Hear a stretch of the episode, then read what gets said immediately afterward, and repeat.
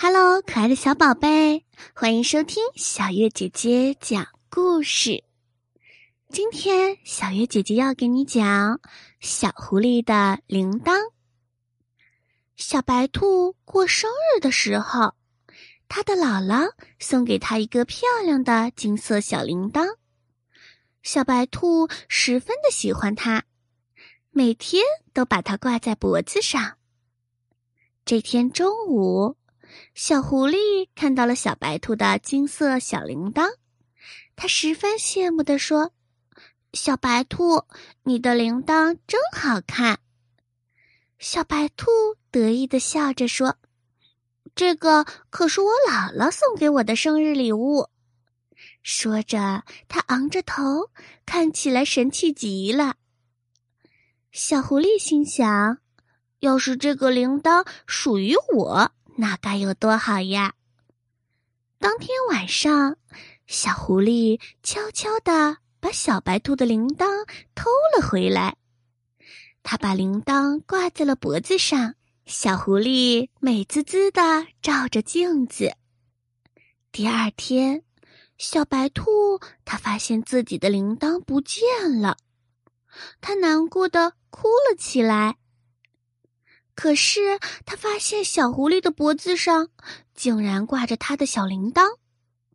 小白兔生气的质问小狐狸：“小狐狸，你怎么可以拿走我的铃铛呢？”小狐狸说：“谁说这是你的铃铛啦？这可是我昨天刚买的。”小白兔还是不相信小狐狸的话。就在这个时候。路过的大象警察听到了声音，他走了过来，询问着发生了什么事情。小白兔将事情经过告诉了大象先生。大象先生说：“小狐狸，你是什么时候去买的铃铛呀？”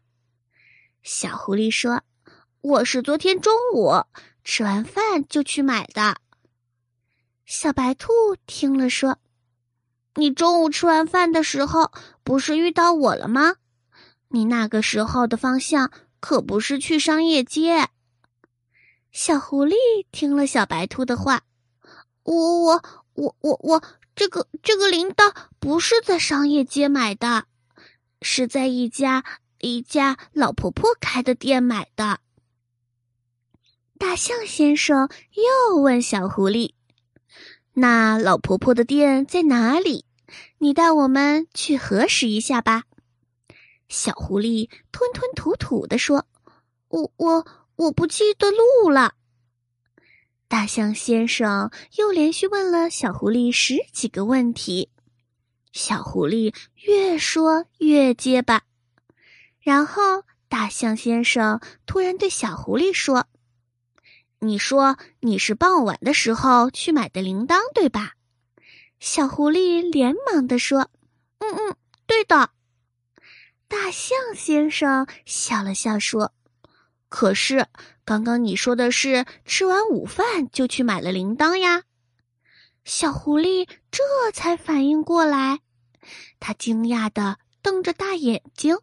大象警长说：“谎言编造的再像真的。”它也不是真的，总会有漏洞的。说着，大象警长给小狐狸戴上了手铐。小白兔找到了铃铛，它高兴极了。